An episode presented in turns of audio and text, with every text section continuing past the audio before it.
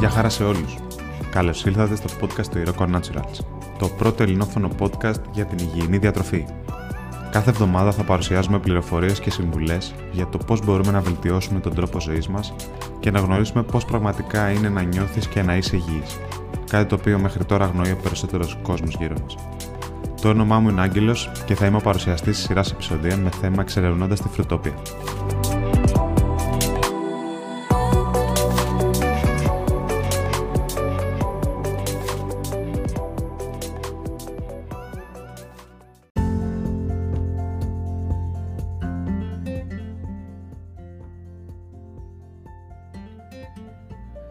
Σε καλωσορίζω στο τρίτο επεισόδιο της σειράς. Στο προηγούμενο επεισόδιο που παρακολούθησες, δώσαμε ένα βασικό στοιχείο το οποίο θα το αναλύσουμε καλύτερα στη συνέχεια του ταξιδιού μας στη Φρουτόπια. Να θυμάσαι ότι για οποιαδήποτε πληροφορία μπορείς να μου στείλεις τα σχόλιά σου στο iroconaturas.gr στην ενότητα podcast. Σε αυτό το επεισόδιο θα μιλήσουμε για ένα από τα πιο σημαντικά κεφάλαια της διατροφής μας, αφού αποτελεί τη βάση στην ανάπτυξη και την ομαλή λειτουργία του ανθρώπινου οργανισμού. Θα πούμε λοιπόν για τις πρωτεΐνες.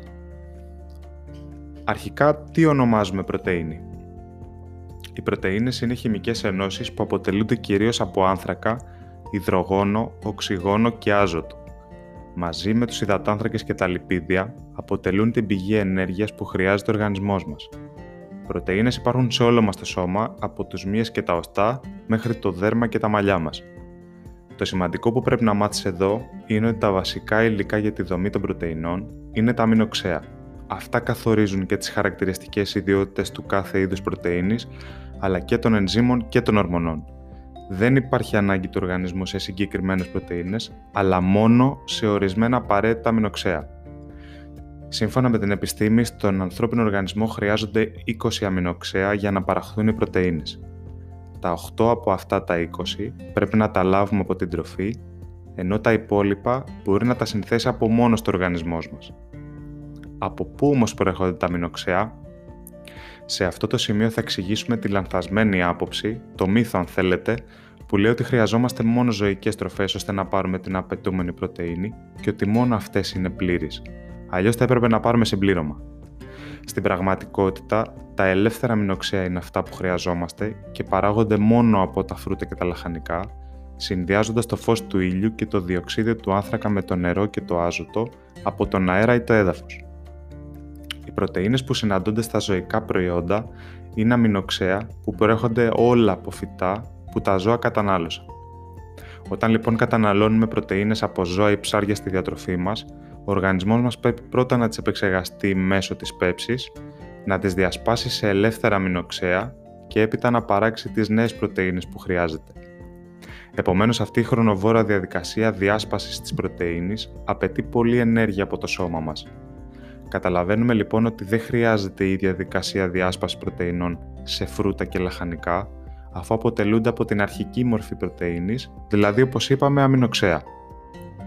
Επιπλέον, η διαδικασία πέψης των ζωικών τροφών δημιουργεί συσσόρευση οξέων στον οργανισμό μας λόγω των υποπροϊόντων που παράγονται με τη διάσπαση των πρωτεϊνών. Συνήθως υποπροϊόν είναι το άζωτο, το οποίο πρέπει να εξισορροπείται στο σώμα μας και να αποβάλλεται όποτε χρειάζεται. Άρα οι φυτικές τροφές που έχουν μόνο αμινοξέα δεν επιβαρύνουν το πεπτικό μας σύστημα και έχουν παράλληλα και αλκαλική επίδραση. Οπότε καταλήγουμε στο εξής συμπέρασμα. Γιατί να χαλάσω την ενέργεια του σώματός μου για να διασπάσω την πρωτεΐνη; Δεν είναι τυχαίο που τα φυτοφάγα ζώα βασίζονται αποκλειστικά σε φρούτα και σε λαχανικά για να λάβουν τα αμινοξέα τους και είναι από τα μεγαλύτερα σε διάπλαση και τα πιο δυνατά.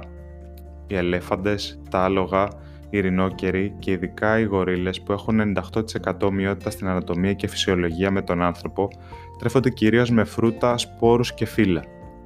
Αντίθετα, τα γνήσια σαρκοφάγα ζώα που λαμβάνουν πρωτεΐνη αντί για αμινοξέα, αν και έχουν εκρήξεις δύναμης, έχουν μικρότερη αντοχή και γενικά όπως τα έχουμε δει κοιμούνται πολλές ώρες κατά τη διάρκεια της μέρας.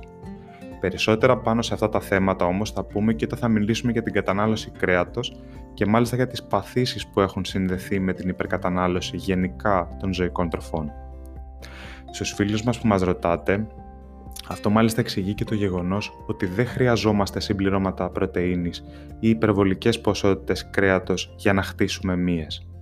Αυτό π.χ. για όσους ασχολούνται με bodybuilding.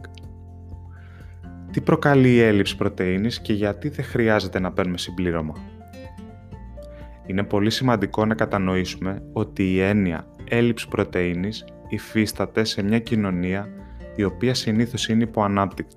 Δηλαδή, είτε υπάρχει γενικότερα πείνα και έλλειψη τροφής, είτε γιατί ο κόσμος δεν τρέφεται σωστά. Ονομάζεται επίσης και σαρκοπενία, γιατί το σώμα δεν αναπτύσσεται σωστά και το ανσωπητικό σύστημα είναι σχετικά αδύναμο. Όσον αφορά τα συμπληρώματα πρωτεΐνης, περιέχουν πολλά πρόσθετα, ζάχαρα και τεχνητές ύλες που συνήθως επιβαρύνουν περισσότερο τον οργανισμό μας από ό,τι προσφέρουν. Για να συνοψίσουμε όσα είπαμε. Χρειαζόμαστε περισσότερα αμινοξέα παρά πρωτεΐνες στη διατροφή μας. Απαιτείται χρόνος και ενέργεια για να διασπάσουμε τις πρωτεΐνες που λαμβάνουμε με την τροφή. Τρίτο και σημαντικότερο είναι ότι δεν έχουμε έλλειψη πρωτεΐνης εάν τρεφόμαστε ακόμη και αποκλειστικά με φυτικές τροφές.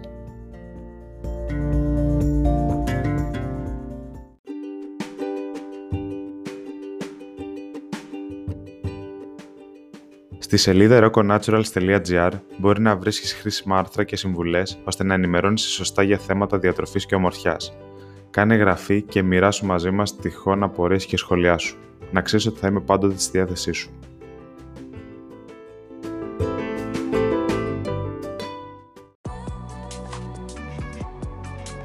Σε ευχαριστώ πολύ που με άκουσες. Ελπίζω να βρήκες και το σημερινό επεισόδιο χρήσιμο και πίστεψέ με είναι το πιο σημαντικό κομμάτι αυτού του podcast. Στα επόμενα λοιπόν επεισόδια του Exploring Futopia θα ασχοληθούμε με πραγματικούς μύθους σχετικούς με τις διατροφικές συνήθειες και τις κατηγορίες τροφών. Μέχρι την επόμενη εβδομάδα να είσαι και να περνάς καλά.